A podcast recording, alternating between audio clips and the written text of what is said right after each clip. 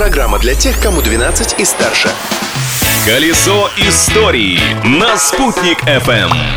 Большой солнечный привет, республика! Да что мелочиться? Здравствуй, страна, континент, мир! В конце концов, сегодня отмечается международный праздник – День объятий. Бросаю вам вызов. Сможете ли вы обниматься все то время, пока я, Юлия Санбердина, рассказываю про другие особенности этого дня? Или вам слабо? Время пошло!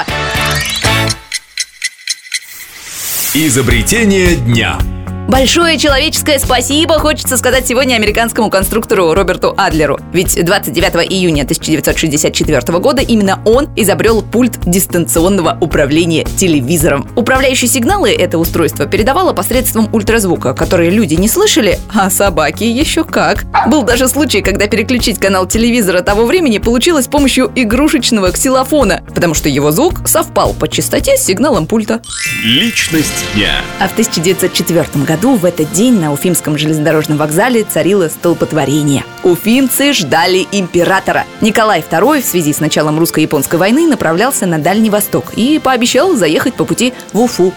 29 июня 1904 года в 4 часа дня 8 голубых вагонов императорского состава прибывают на станцию Уфа. В первом вагоне конвой, в последнем аптека. Четвертый вагон останавливается напротив ярко-красной ковровой дорожки. Народ, заполнивший железнодорожный вокзал, замирает в ожидании. Спустя минуту из вагона выходит сам Николай II. Но город император так и не посетил, рассказал нам полковник в отставке Сергей Иванович Спаттар. Мальчишки залезли на рядом находящиеся склады, и вот под весом шифер начал трескаться. Треск шифера напомнил стрельбу, скажем так, с револьвера. Ну, охрана, конечно, тут же окружила Николая II. Мы из истории знаем, что это было то время, когда террористы охотились за царственными особными. Его быстро посадили в вагон, поезд тронулся и уехал. Царя в Уфе очень ждали. Даже построили к его приезду триумфальные ворота, которые он так и не оценил. С приходом советской власти красивую деревянную арку около железнодорожного вокзала, которую горожане называли царскими вратами, снесли. События дня.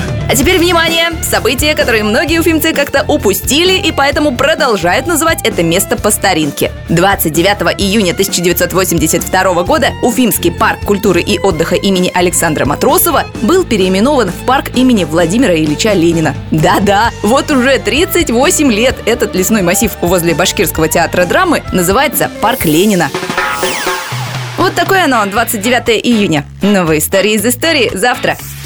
Колесо истории на «Спутник FM.